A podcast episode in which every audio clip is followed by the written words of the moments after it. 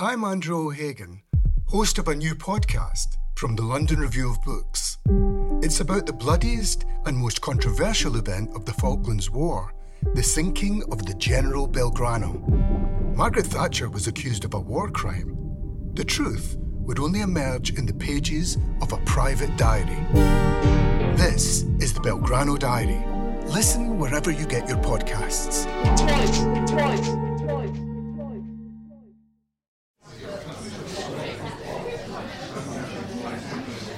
Welcome to the London Review Bookshop.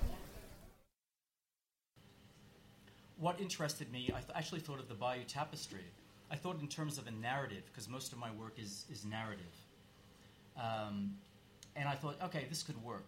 This could work. I c- if I can come up with a story. And the idea I thought about was July 1st, 1916, just show that day in the human story on the Battle of the Somme. But my interest in the First World War, it comes, like I mentioned, uh, from a long way back. I grew up in Australia. And over there, uh, the First World War, like it, like in Great Britain, is very prominent in people's consciousness, and it has a lot to do with how Australians think about mm-hmm. themselves, Gallipoli, you know. So I heard about this from when I was a kid. Uh, Anzac Day was a big deal. They would actually stop classes on Anzac Day and play over the wireless uh, in the schools stories of Australian soldiers in the First World War. And then I would read about it, and as a boy, I was just fascinated by stuff like gas masks, poison gas, trench warfare, this idea that people went over the top into no mm-hmm. man's land. Those sorts of phrases, as a boy, I took quite literally. Um, no man's land had a, a, quite a sort of horrible resonance as a kid. Now it sort of rolls off your tongue, but mm-hmm. when you're a kid, you think of the, the words literally. And so I was fascinated by it. And to this day, I mean, I've just bought books along the way. I finally visited the battlefields on Ypres and the Somme when I was in my late 20s and just spent a few days just going and reading the, the tombstones. So I thought, yeah, I should I should tackle this book now. It's about time. And how long did it how long did it take you then to produce the book? I mean, because it's it's what 24 feet long. Yeah. It's an immense drawing. Yeah, the drawing itself took eight months. Um, I thought it would take about four months. I thought I was going to get away with this thing of having a, a, deadline far in advance and just getting it done early, but it wasn't like that because the composition was difficult, and uh, I tend not to draw rough, so I tend to compose directly on the page, which has its advantages, but but in this case, because the compositions were so big, it was hard for me to know where to start. So I spent the first week or two basically erasing everything I'd drawn and going back and getting a little panicked. Yeah. Did you have a Did you have an idea at the start of how the narrative was going to d- develop? I mean, do you do rough drawings and then work from those? Well, not rough drawings. Basically, I did these very very small, maybe three inch three inch rectangles that would would um, be about two pages or three pages of the story to show to give myself a sense of the rhythm of the book I was going to tell the story of a day, so I, I, realized okay, the first few pages would be the logistics, people moving up to the front, the, the preparations, then um, a few pages of the of the troops moving into into the trenches. Night would fall, and then you know maybe four or five pages of the battle itself, and then seven or eight of soldiers withdrawing from mm-hmm. the battle to all the way to the casualty clearing station. Yeah, yeah. And then the research, though. Then how, how did the research? Do you do the research first, and you go into so you, you, go to the Imperial War Museum and spend time there looking at the photographs and stuff right. like that? In some ways, I've been researching this for years and mm. years because um, I've been reading about the First World War and the Battle of the Somme, and so there was some osmosis that was sort of coming out. Um, and prose books are very important because there are many things that official war photography just doesn't show. It doesn't show. Mostly, it doesn't show men going over the top it usually doesn't show grievous injuries. Mm.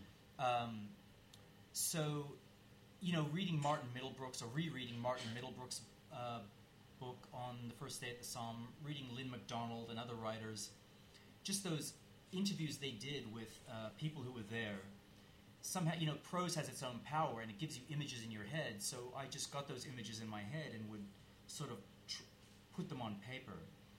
But as far as the details go, I went to the Imperial War, War Museum. I came to London last year and spent um, about a week going to the photo archives. Uh, and the photo archives themselves gave me ideas of what I needed to draw. But there are things like, you know, whole binders on mules and whole binders on carrying parties. Like, how do they bring tea up to the front? So there's photograph after photograph of these details that, as many books as you have on World War One, you don't tend to find them. Mm-hmm, And that's some of the stuff I was looking for. Yeah. The small things. What does a field kitchen look like? Well, that's what the, with, the, with the whole with the panorama is you get the feeling of, of, of being there and that everything has been meticulously researched and looked at. And Yeah, that sort of comes from my journalism background. I mean, even Mm. when, I, when I'm trying to take someone to a place like Gaza or Bosnia, I'm interested in really capturing what a place looks like. And the same aesthetic uh, is, was involved with this particular Mhm. book. Mhm, Then I spent time with a, um, a, a World War I historian named Julian Putkowski, and um, he helped answer a lot of questions that I wasn't getting from books. For example, in Middlebrook's book, it talks about soldiers left the trenches, went through the barbed wire, and assembled. Yeah. And what does that mean? They assembled. You know what they wanted? They wanted the troops to be in a line, to advance in a line at 100 yard intervals. So you have to sort of think logically. So, what that means, and he's trying to describe it, is that they would go out of the, the, the cut in the wire because they would cut their own barbed wire so the soldiers would get through, and basically go to either side and line up more or less Napoleonically. You know. Yeah, yeah, yeah. So he helped. He helped me You sort of paint us a picture of understand some of those sorts of things. And you, said, you mentioned sort of about prose, and obviously when you, if we, I mean, I got the, the delivery of the book was seeing um, there's no words in it. I mean, it's just it's just sound like a, like a soundless movie, like those films that you do see of the of the of, of, of the of the First World War, where there is no sound to it. It's just these flickering images. I mean, did you did you did you toy with the idea of doing it with words? No, not at all. I mean, one of the um, one of one of the things that felt interesting about doing this book is not using words. I mean, I tend to be a little over. I'm, I tend to be pretty verbose with uh, in my comics, and I've been criticized for it, probably quite rightly, for having too many words. So in this case, I really wanted to experiment with: can I get something across? Can I get a visceral, really a visceral feeling and a narrative across without words? And in a way, this seemed like actually a very simple idea. You know, soldiers before the battle, soldiers during the battle, and soldiers after the battle. Yeah, yeah. And that's it. Kind of all ends, isn't it? With the well, there's the, the burial party right at the end, Right. and then the new soldiers col- col- columns of Coming. new com- of, of, of, of coming into the Right. into the scene. You sort of Yeah, and, and the thing about not using words is I think it allows the reader or the viewer, I'll say the reader because it's a book, uh, the reader to get his or her own ideas about what's going on. I mean, you can look at the pictures I have of General Haig. Now, I have one feeling about General Haig, which I'm not trying to, I'm not trying to sort of pour bile over this figure hmm. and have the reader pick that up. I'm just showing Haig going around. Now, you, if you come to this book with knowledge of who Haig was, from whatever perspective you have, you might look at him in, in one way or in another way. And so, too, about the rest of it. I think you come with your own knowledge and you can interpret it using your own knowledge. And, and I like that. I like the fact that the reader can come up with some ideas uh, himself or herself. himself. Yeah. What's quite interesting with Haig is he's there at least three times, isn't he? Yeah. Well, because I had. And that, you know, I like that idea that you can rep- that it uses them in the Bayeux tapestry like that. You know, people keep coming back and coming back. And Well, you can, I'm I'm really interested in medieval art, Mm-hmm. and at one point I was actually trying to draw a comic. This was when I was about 25, a comic in the medieval style that took place in the Middle Ages. But actually, in this case, I got to do that style for the world Mm-hmm. for World War One. I it had to be compressed. Um, I free it freed I freed myself up by just thinking, yeah, if I want to draw Haig three times, I'll draw him three times. You know, in the same Yes, sort of area. yeah. Big deal. You know, Yeah. just think like someone from the Middle Middle Ages. Ages, yeah, yeah, yeah. Well, can we, I mean, when you talk about writing, doing cartoons from uh, you know 25, and you did a journalism degree first, is that right? Right.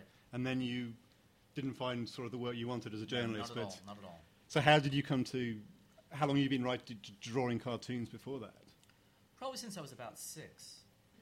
Um, and you know what? What's interesting, maybe to me, uh, is that I, I never I never just drew for the sake of drawing. It always had to have a story. So I, words and images always went together for me. And this is probably the first time. I mean, I've experimented in some of my books with having no words, but this is the first time I did a whole image in this way. It's a sort of silent, Silent- silent, silence. silent, silent piece. Yeah, yeah.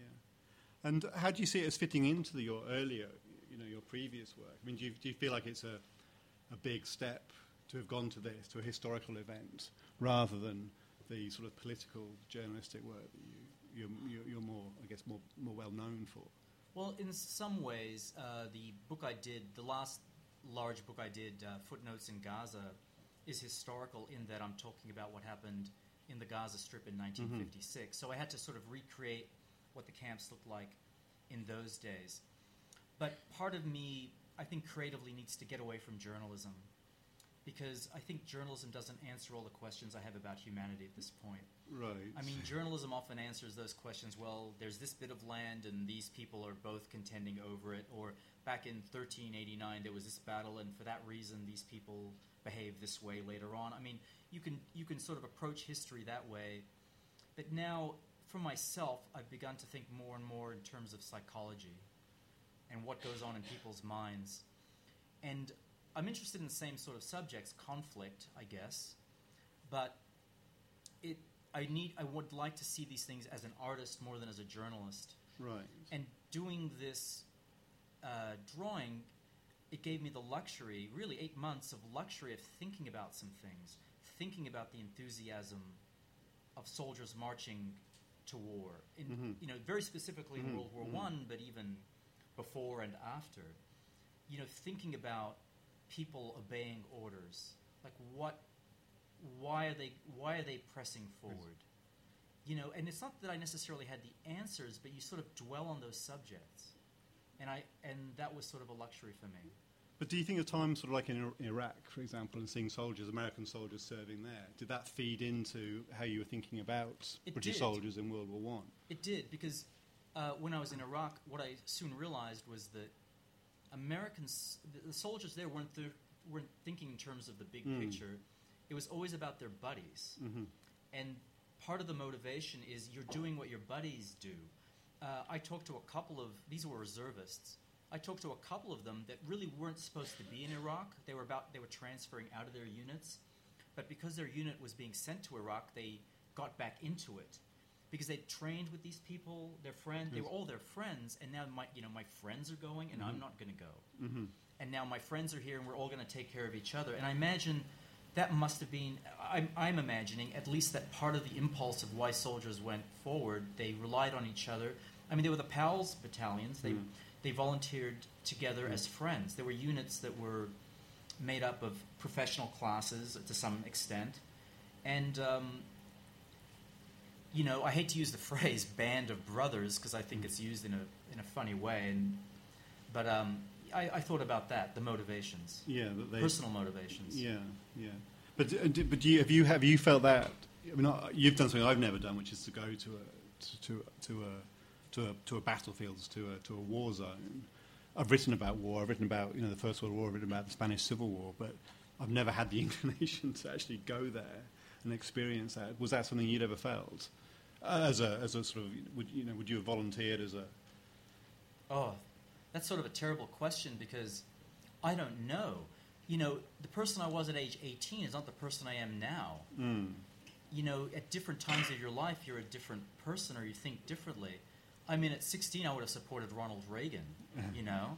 So who knows what I would have done at 18. yeah? I mean, But what about now, though? Say, no. were no, you know in the First in- World War in- there were In, in no way would I be interested. I mean, I, I'm not a pacifist, actually. no. I'm not a pacifist, but and I don't know what sort of willpower I actually have. You know, when push comes to shove, I don't really know. I'd like to think that I would maybe be a conscientious objector, or I or I wouldn't. I wouldn't want to fight. But then again, you know, at different periods of my life, I would have found reasons to fight, or I would have believed in the cause. It's just at this moment, um, I question it much more than I used to. The the reason for the idea of, the, of you being a combatant of you Yeah. or, or of Uh, war in its nature. Right. I, World War II, I might have been more comfortable with, but you know, a lot of a lot of what I think about now is um, also, you know, drawing all the soldiers uh, going up to the front with enthusiasm, um, and it's a genuine feeling, I think.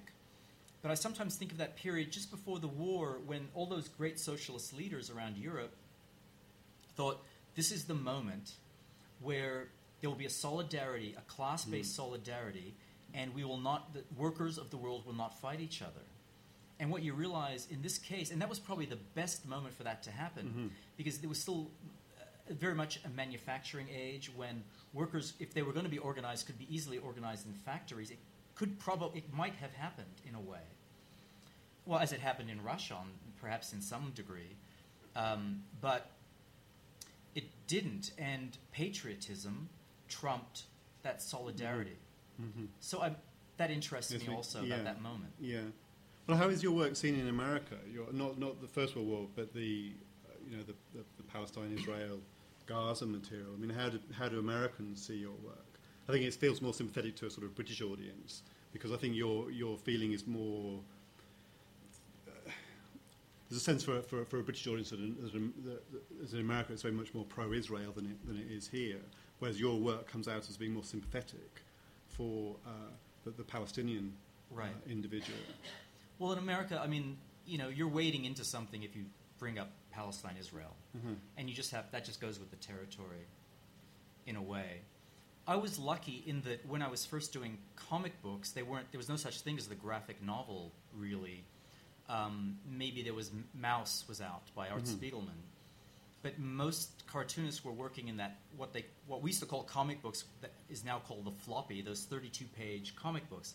So when I was doing Palestine, later, which collected nine of those comic books that came out every three or four months, uh, no one was paying attention because the sales were so low. I mean, uh, by all rights, the publisher should have canceled it. It was I was selling about 2,500 to 1,900 by the end of it. It was really pathetic. So why would uh, any group that didn't like my politics even bring it up? It was under the radar. so it, it was it worked to my advantage because it, it, allowed me to develop a voice without people yelling in my ear. And you know, I like to think that I'm a strong-willed person, but you know, maybe I'm impressionable too, and maybe that would have uh, I would have wilted under it. Who knows?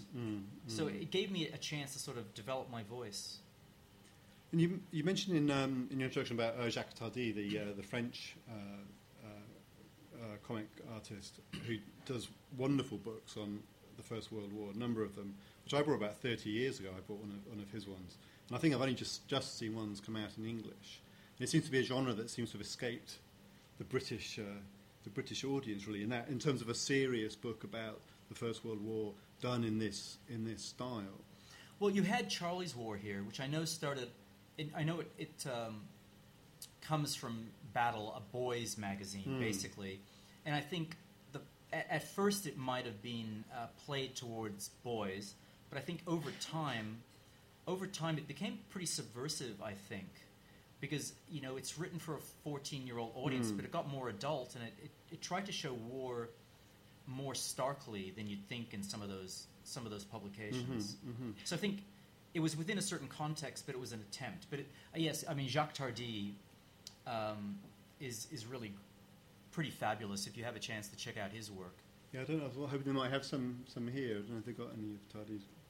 it, it's you know it's funny because um, the whole time I was working on the Great War, I didn't look at Charley's War because the the artist Joe Cal- Colquhoun draws so superbly and drew things so well and, and the equipment so well. I thought I better not look because it's a bit intimidating, and I, I don't want to. I just don't want to be influenced. And also Tardi, it was. I didn't want to look at his work Mm-hmm, either because it has it has a feeling that I, I sometimes I, I aspire to. It's like looking Yeah. at some of these images of uh, Yeah. you know actual artists who were on the front line. Yeah. Uh, you know Paul Nash. I mean, you look at that work and you're you're pretty humbled by it. Yeah, So I just sort of yeah. keep my head down and just do what I know how to do. Yeah, and this is Nash here. We were just talking about this before we came out. Um, we are making a new world from uh, 1918, which is the work I saw when I was about 16 or 17, which really drew my attention first off to the to the war artists of, of the Great War, and to see something in colour rather than you know, than black and white, and to get an impression of someone who was actually who was actually there. I mean, did any of those artists influence your approach? Well, you know what? It's it's interesting because it's it's. Um, I think Nash was there, and he's going for an effect that I couldn't I couldn't hope to emulate. I just decided to approach things the way I know how to do, which is sort of journalistically, just as far as details go. I don't think details matter to someone like Nash. He's trying to, with one image, trying to sum up a whole Mhm, situation. And I'm not thinking exactly like that. But, um, you know, he was there. I mean, Mhm. can you, can you sort of tell.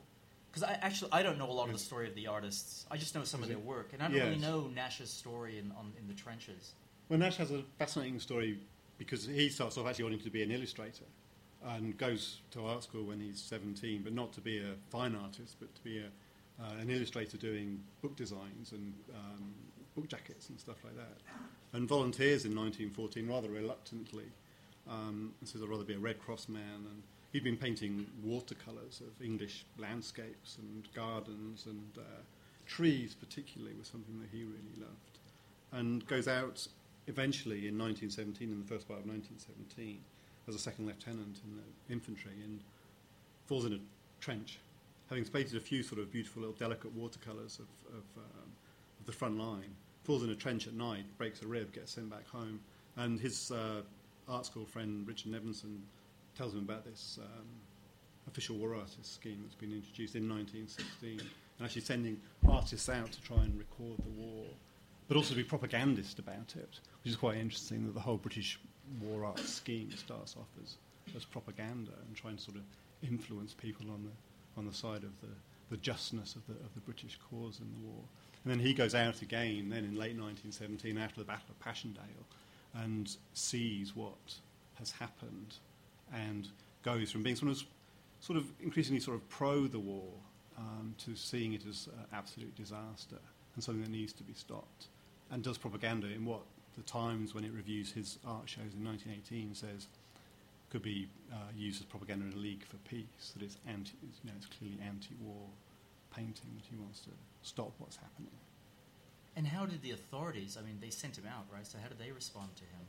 They were quite positive about him, and they were quite positive about all the uh, the war artists, including um, Nevinson. We'll get Nevinson up in, in a minute, who was the, the artist who'd really um, gone and uh, captured the war in a, in a very new way. This is this is a, a late Nevinson where he was um, sent as an official war artist and got in trouble for this painting for, for showing dead bodies and saying you're not actually allowed to show uh, dead British soldiers. And this is uh, titled Paths of Glory, and um, it's a line from. Uh, uh, 18th century poem, The Paths of Glory Lead to the Grave. So very cynical as well in the way that um, Nash's title to the previous uh, painting, We Are Making a New World, is very cynical and, and anti-war. I think that's what comes out of the whole war artist scheme really is, is uh, the destruction and devastation both to the, to the individual but also as Nash shows it to the, to the landscape that they're, uh, they're fighting over. Um, but I think the I think the officials see that as a positive thing because they they're basically blaming the Germans. This is all the Germans' fault. you Oh, know. I see. The death, the destruction, the annihilation um, is is what Germany has, has done to uh, the civilized world, Okay. um, and uh, that's that's how they could then use it as as a, as a propaganda technique. I see. Now, some, like this painting is interesting because you were showing me some Nevinson earlier, Mm. and it's um, more, mm, I don't know, what abstract in Yeah, its way. Now, mm. why did he make this transition? Because normally it goes the other way around. You start out realistically, and then, you, and then you get abstract. But in this case, he decided to paint more realistically. More realistically. Do you know why? Well, Meg, can you put the one up with the machine gun? Um, yeah, well, this is, this is what he this is what he made his name with with this painting. When this painting came out, it was uh, was um, exhibited in 1916. Uh, it was it was received as a as sort of the definitive statement on on um, on the war. Walter Sickert said it was the the defining image of war. Um, it's in the Tate Gallery now. It's in Tate Britain. I mean, I think it's on display in the in the, in the current exhibition there. And it's, a surprisingly small painting, but um, he'd gone as a, a volunteer with the with the Red Cross um, as a Quak- with the Quakers, uh, in 1914 with his father, a war journalist. And he, having been a futurist and an admirer of war and saying war is going to be this great cleanser that's going to, uh, you know, get rid of all the um, nostalgia and sort of Victorianism and really change the world for the better and bring in a, in a uh, incredibly exciting and futuristic world. Saw actually what it was that it was sort of carnage and horror, and uh, yeah, painted La Mitrailleuse, French machine gunners operating machine gun, which is what really changed the war, isn't it? I mean, that's what caused the annihilation on the artillery on the and the machine gun. Yeah, yeah. So, but do you do you know why he changed to um, more realistic painting? Well, he thought he, he did this as a as a self um, self employed artist. So he went out there, was uh, invalided back home with, with rheumatism, and um, spent some time with the Royal Army Medical Corps. And um, having had an incredible reception for his modernistic interpretations of the war, then got a commission as an official war artist and got sent out. And he felt that as an official government representative, he needed to sort of tame and tone down his, uh, his style.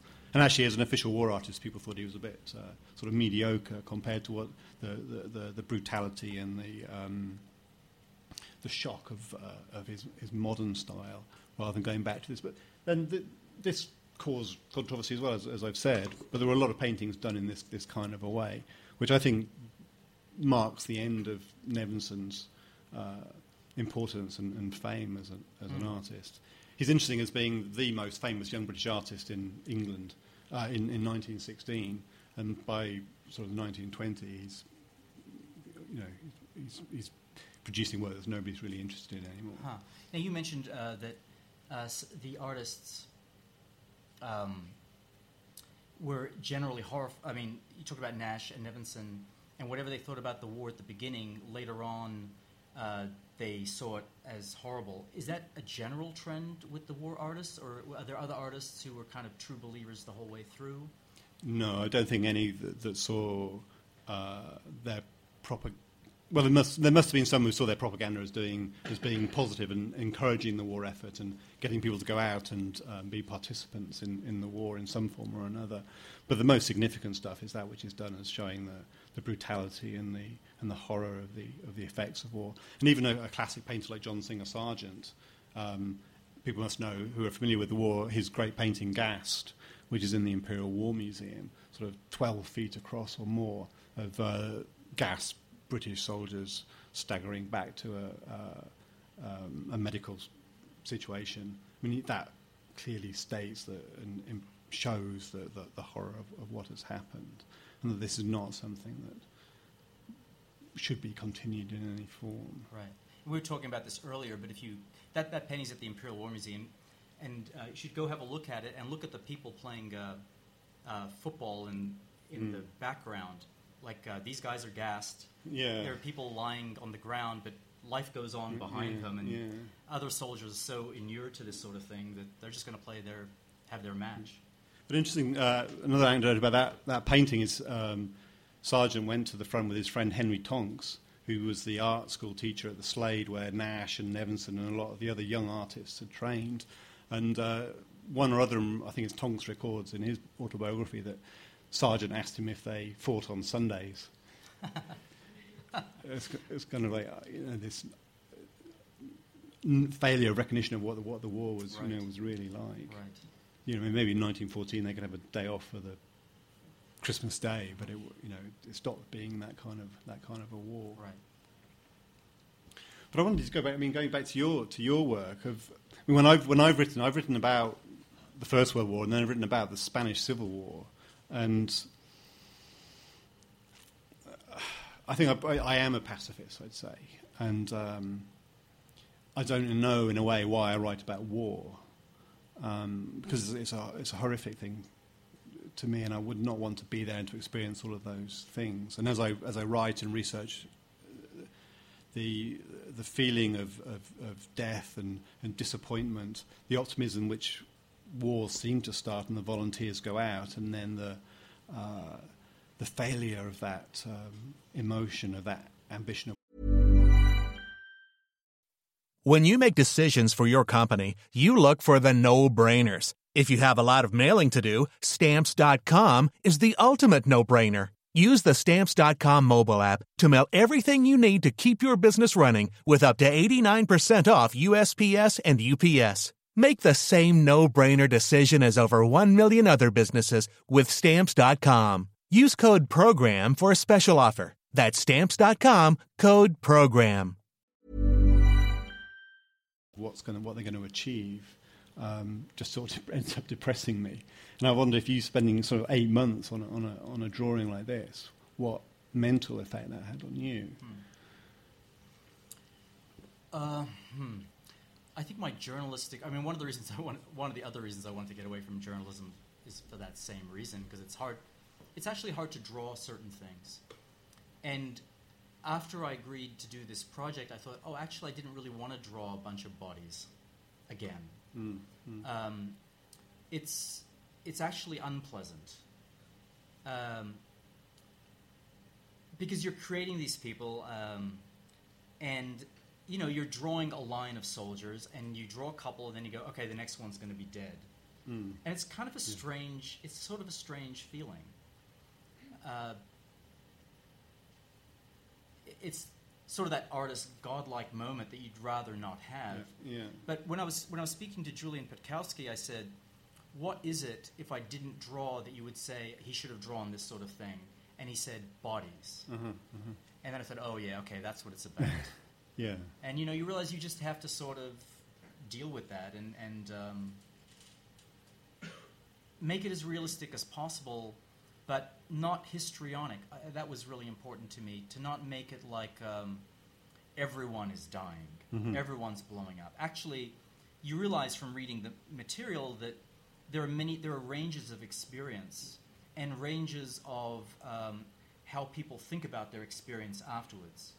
Yeah. Yeah. So I, I kept I tried to keep that in mind too. Yes. Yeah. But not, not easy to draw. No, no, not easy to draw, or to, not to experience. But how, how do you think? You say you wanted to get away from uh, sort of your, your journalist side. I mean, where do you do you see an approach where you're going to go next after this? Um, ancient Mesopotamia. That's actually a, uh, a long term project for me now. Is I'm, I'm I mean partly it's partly uh, working on this sort of thing, and thinking of you know troops going up, thinking of General Haig. Um, you you know you think of the rulers and the ruled, and how do the rulers get the ruled to do what they want? How much of it is is a how much of it is uh, a matter of ideology and how much is a matter of um, real enthusiasm for some greater project. And Mesopotamia interests me because that's where you see the first elements of that, you know, with the building of the canals and, of course, the first city state wars and things like that.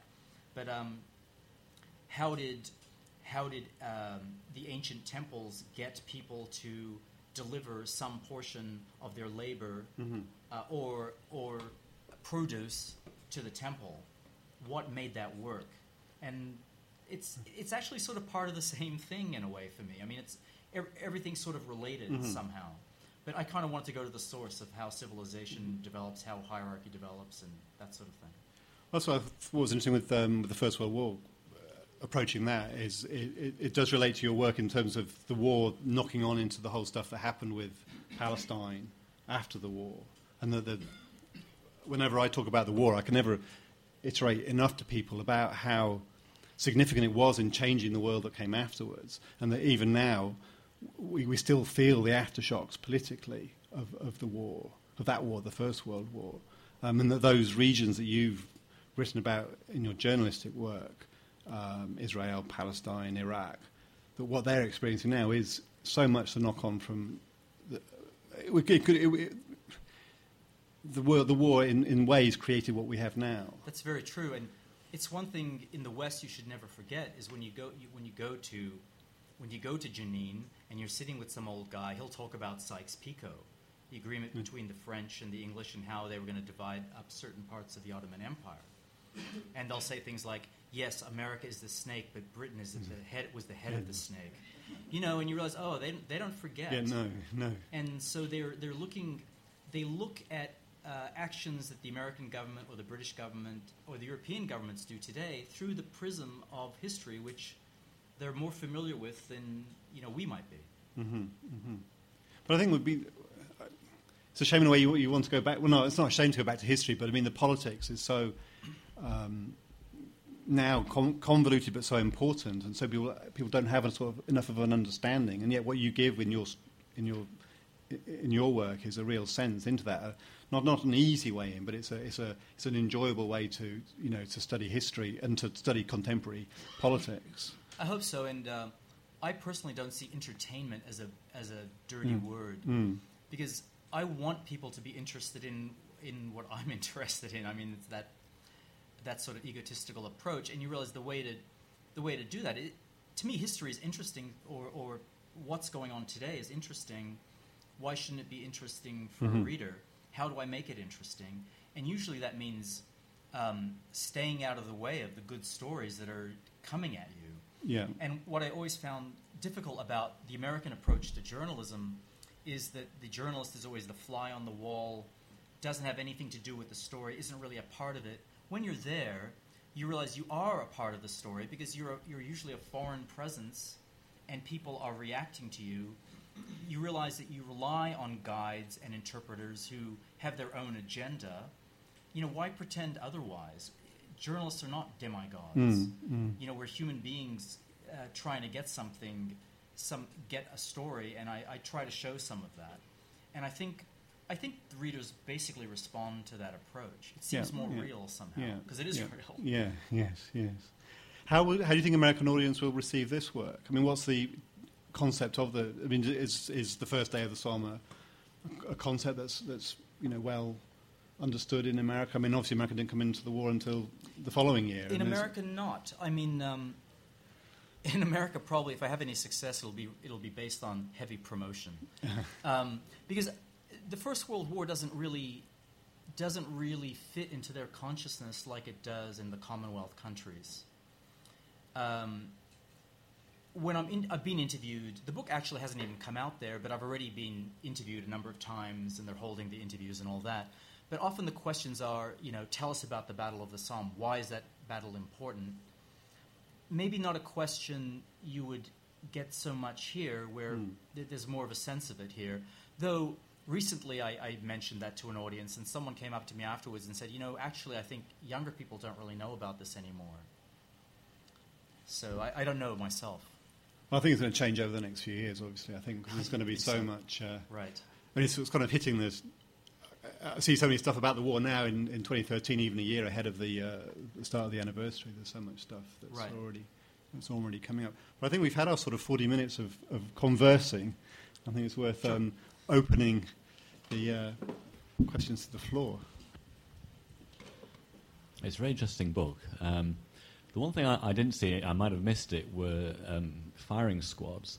Did you consider um, dealing with the whole issue of desertion uh, in, in the work? Um, obviously, not necessarily specific to that particular battle, but it was obviously an important part of the the overall uh, the overall war. Was that something that you, you thought about um, doing? Did everyone everyone can hear that question? I take it. Well, I mean, the only I didn't draw any firing squads. As far as I know, no one was shot outright on that day.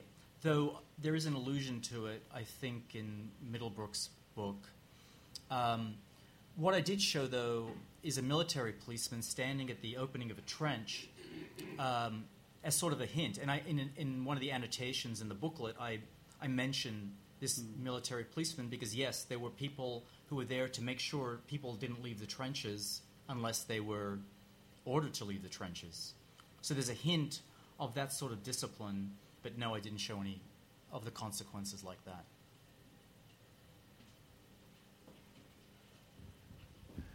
Yeah, I was saying that no, I use uh, Palestine to teach uh, my history Oh. students about Arab-Israeli conflict. So I need to think about how to use this to teach World War One to my students. But anyway, my question is, um, you know, when, when you're doing this, were you influenced in any way, let's say, by the ancient Chinese scrolls, which also extend to very long, or uh, the woodcut novels of the 20s and 30s? Well, I hate to say this, but my history of art knowledge is, is really it's not it's not that great. I never studied it. So others have mentioned that. They've mentioned, oh, it doesn't. The, were you influenced by the scrolls? But really, the Bayeux Tapestry was was my touchstone for this. You know, I'm I'm a I should know more about other other cultures' art, but uh, I'm lacking in that regard. Can I ask if you did it as a single drawing? Was it completed on one piece of paper? No, no, I I, uh, I couldn't find board that long, and I probably couldn't have fit it into my workroom. uh, but so what I did is I was drawing on sheets of paper that were about a meter long. That basically, uh, I drew eight of those. So there were three pages, Uh-huh. essentially, to each. Uh, on each, each original is three pages long. But the pieces are all completely unbroken, though. So how did you connect the uh, the, the, the divides? Um, well, at some point, I mean, I was worried about the seams and how they would work, but I, I learned to overlap things, and I don't, I don't even know how to use sh- Photoshop. I'm afraid to say. so I would send uh, written directions with photocopies of how it should look, what what trees should overlap. There's a lot of stuff that you don't see because it's it's being overlapped by a tree. I would draw a little more extra than I needed to, Mm. Right. knowing the tree was going to go over it, or a farmhouse, or something like that. So it's just a matter of um, figuring that out and uh, providing clear directions. yeah, yeah. Thank you. Uh, Mr. Sacco, I'm delighted to see you. I've enjoyed your the two books I can see here, Footnotes in Gaza and Palestine. I read them when I was lecturing at university in Malaysia, and I absolutely enjoyed them. Um, you say that journalism and artistry are, as it were, not always uh, compatible, and you're inclining more towards the artistic element than that. Um, but when reading your um, two books here, it's not just well, it's not political journalism, more like your humanism that comes across enormously powerfully. And uh, what I want to know from you is whether you really do feel that you can keep journalistic um, uh, motivation out of what you do. And the other thing, which is perhaps uh, just occurred to me, is how did the uh, American public react to your books here, which uh, seem to show a bias towards the Palestinians? Um, uh, when you had written them? Okay, so the, uh, I'll answer the last question first, then you'll probably have to remind me of the first question. But um, l- like I said, when I started out doing it, I didn't get any comments because the, it, the comic books simply weren't selling. It's only when it was collected and put, in, put into a bookstore that uh, put into bookstores that maybe I had some a few problems, but not. I have to say honestly, not that much. Uh, some stores in North America refused to carry the book because the owners had their own political reasons, but that's valid. Um, footnotes in Gaza, I would say some places did reviews, but others that probably will, will review the Great War didn't want to review that. In other words, it's not so much criticism as they just leave it alone. They ignore it as far as reviewing. That's that's sort of the backhand way of not really criticizing because they I think they can't really criticize the work itself as far as the research goes, but you just ignore it. That's sort of what is an operation there. And your first question was about Uh, well, about um, how can you actually dissociate to the journalistic aspect when you're dealing with such matters like this, with the carnage of the Second First World War right. and injustices and all that? Well, I mean, the journalistic aspect comes through because I'm, I'm still very detail oriented, I think. But you know, I'll never I'll never stop doing journalism, no matter what I say. I think in July I was in Srebrenica, and I'm uh, I finished a piece about the burials that go on every year on the anniversary of the fall of Srebrenica.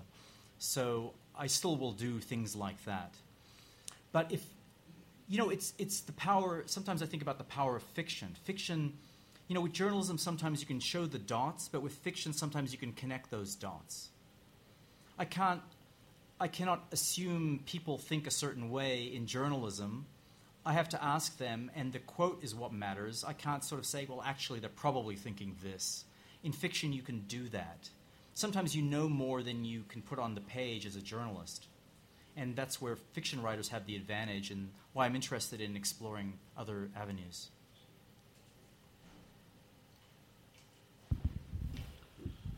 Um, you talked about this a bit. I was quite interested by um, the idea of you writing or drawing a, a, book historically based, because in all of your other books, um, you're quite present in them.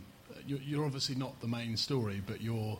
I'm thinking of Safe Area Gorazde, and you've got your your sort of did the development of your relationship with Edin in that draws a lot of stuff out of him. Um, and was it different from a, a, sort of creative point of view to be writing a story where you were you you were not directly you were not there. You didn't sort of you didn't I suppose it goes back to that thing about fiction you were saying. So I'm, I'm just asking you to sort of comment about the the difference between writing something where you have been there uh, and where you are in the story to some extent and writing something where you're not.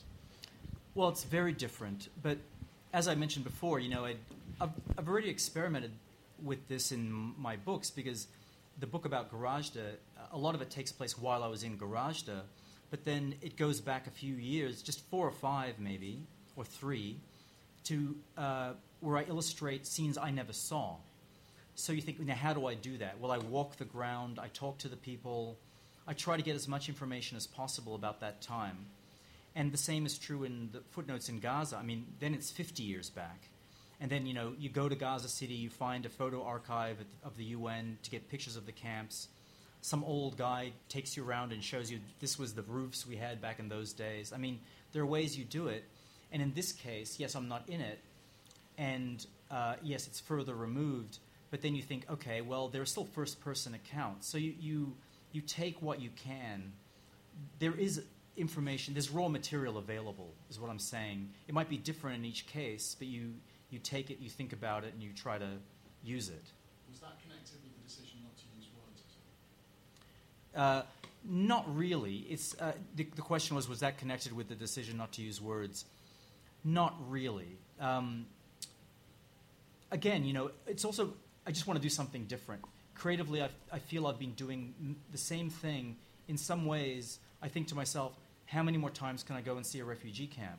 Okay, it's in a different place. This is Ingushetia, this is Palestine, this is some other place, but in the end, these stories are about privation and all that sort of thing. And it's not that all these stories aren't important, but for myself, as someone who's, who's trying to be creative, I think, can I learn any more? And, or am I just going to keep doing the same story over and over in another place? it was just a, oh, I needed to make a move in a different way, and this was an opportunity.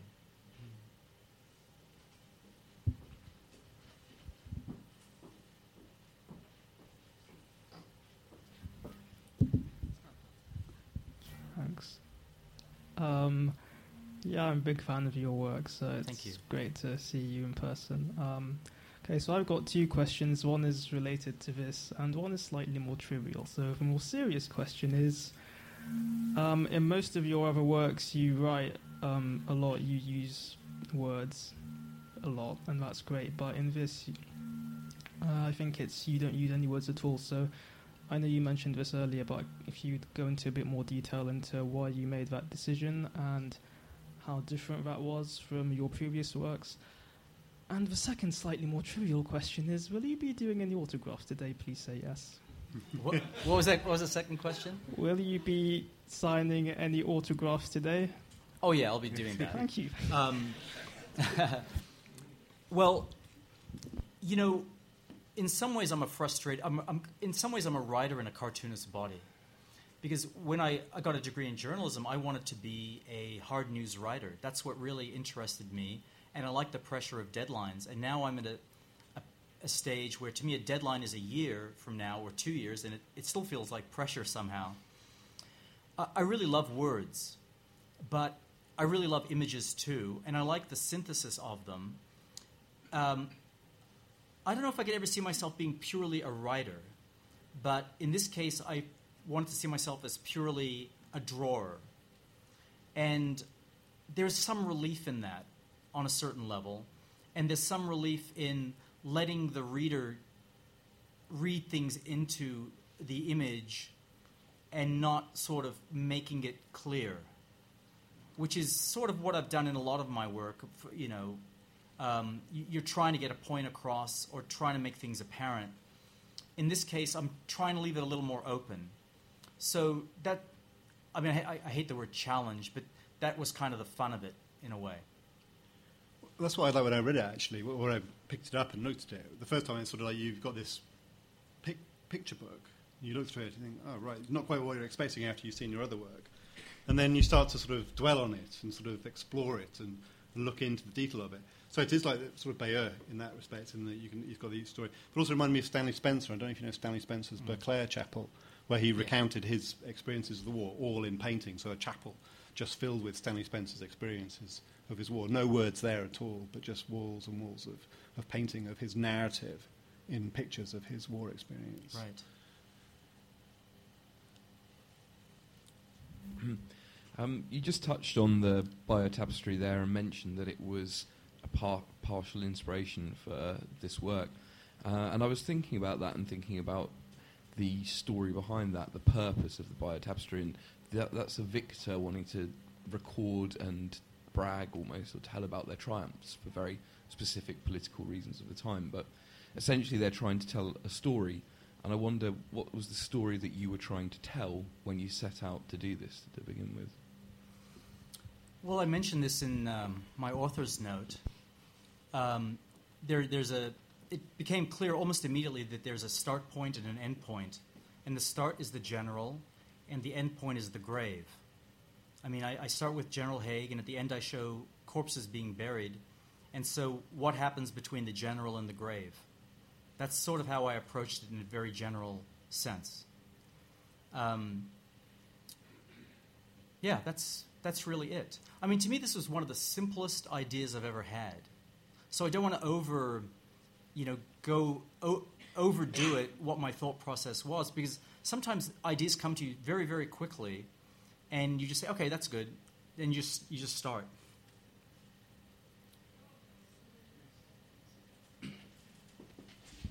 Um, people have commented on your uh, relationship to the work of Robert Crumb, um, great uh, cartoonist. And I notice in this book, um, the early work is very Crumb influenced, and I don't see Crumb uh, in a, any lightweight sense at all, nor this stuff, the autobiographical stuff. My um, neighbour on the right here referred to your putting yourself in the frame in, in the Garrett books and so on and so forth. Um, what, are, what are your feelings about that relationship to Robert Crumb and returning to that autobiographical narrative, the story of yourself and your various conflicts within the conflicted world that you depict? Well, Robert Crumb is, I mean, clearly a huge influence on my work. At some point, I was really trying to ape Robert Crumb, and then you realize you can never get there, and you just sort of, you just sort of glory in your limitations at some point. Just says, okay, I'm limited. That's my style. Um, no, I really, I really admire his work. I don't understand all of it, and some of it is downright offensive. But um, his greatest work is probably the greatest work in comics, in my opinion. Um, well, like a lot of cartoonists, uh, North American cartoonists, in the 80s, I was doing autobiographical stories. You know, you're breaking up with a girlfriend, or, you know, you, you're trying to get a commercial job or something like that.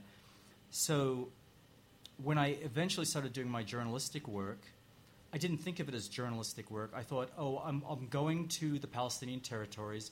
I will do my autobiographical story in the Palestinian territories, more like a travelogue. It became journalistic uh, organically without me thinking up some theory behind it. It became journalistic because I'd studied journalism, and once I was there, I was interviewing people just as a natural response. It was an automatic sort of response. So that concept of having my character in the in the stories wasn't thought out in terms of the journalistic implications of that. It was accidental, but to me, it had great uses because it was clear then that my work was subjective, and it allowed me to show my in, my interactions with people I met along the way, which generally are the most interesting stories and the kind of stories you tell someone across a dinner table. So it accidental, but it clearly had its uses, and I was aware of them. Will you come back to that? Um, yeah, I'll, I'll do autobiographical work in whatever context I think, but not exclusively. Maybe. like I say, I want to I want to go off in different directions. The problem with comics is they take a long, long time. So you do three or four comics about uh, conflict, and everyone thinks that's all you do or that's all you know, and you, you do them as, as journalism, and they think of you in that way. But um, yeah, I mean, I, there's just other things I need to do, and I'm, I'm at that age. I think it's now or never.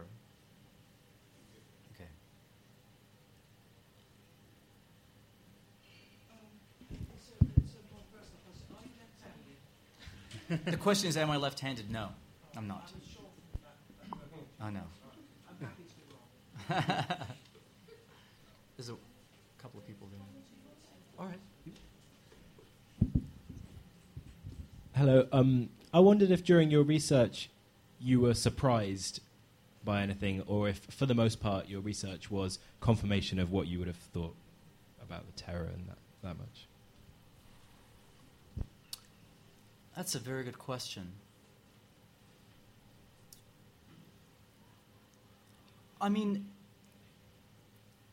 not to sort of sidestep it, but in some way I've never lost my initial boyhood surprise at the war. I've never sort of lost this a certain incomprehension at people moving across a battlefield like this and just uh, going forward under this kind of horrendous fire. Um, and it's hard for me to imagine that any any people endured this sort of thing. I mean, uh, I, I, imagine you're British. You probably have a lot of you probably had relatives that fought in the First World War.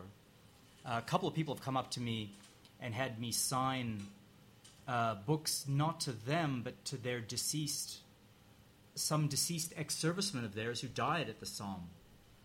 So all this surprises me. It still surprises me. The whole thing surprises me, actually.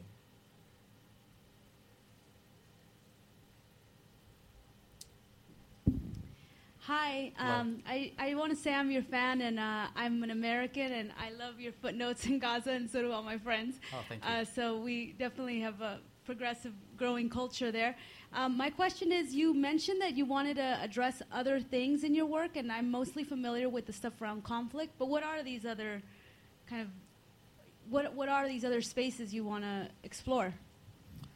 Um, the state, hierarchy, inequality. I mean, you can do some of that in journalism, of course, but uh, that's why I am interested in Mesopotamia. I'd, I'd, actually like to, oh, for my own benefit, it's not that I have preconceived notions of all of this sort of thing, but I'd like to sort of learn something myself. And this is, Mesopotamia is such new territory for me that it's a question of reading a lot and interviewing archaeologists, which I've been doing over the last little while and will continue to do maybe one more question here. Is that right? Joe, there's an amazing film by Joe Losey called King and Country, and I'm just wondering whether you've seen. It. I haven't seen it. Yeah, your point of view is very much a bird's eye view. You get the horror of the quantity of people killed. This film is set in a trench, and it's to pick up on our friend's uh, comment. It's about a court martial, about a young guy who's labeled deserters, but is clearly shell shocked and walks away from the front. And he's court martialed and eventually executed. But it's uh, a worm's eye view, if you like, and it's set in a trench in a tiny room, mm. which is an improvised court martial. And uh, it might be interesting that sounds to see really interesting. the other extreme of the spectrum, which is just as horrible and very powerful. Yeah, that sounds Joe really Losey. worth yeah, I'd like Yeah. to see that. That sounds really interesting. Thank you. Thank you all very much for your questions. Um, it was a terrific night. Thank you very much. If you haven't seen the book properly, you get a sense of what an extraordinary piece of work it is from these images. We've got stacks of it, um, so please do stick around. And thank Joe and David. Thank you very, very much. Thank you. This is an amazing piece of work. It's really incredible. Thank you for joining us for this London Review Bookshop event. For more, visit our website at www.londonreviewbookshop.co.uk or search for the London Review Bookshop on iTunes.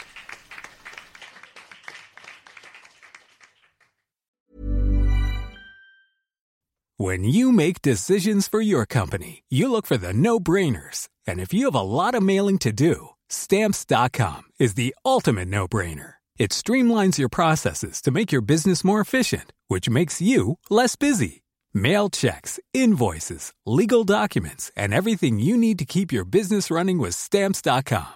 Seamlessly connect with every major marketplace and shopping cart. Schedule package pickups and see your cheapest and fastest shipping options from different carriers with rates up to 89% off USPS and UPS rates. And with the stamps.com mobile app, you can take care of mailing and shipping wherever you are. Make the same no-brainer decision as over 1 million other businesses with stamps.com. Sign up with code program for a 4-week trial plus free postage and a free digital scale. No long-term commitments or contracts.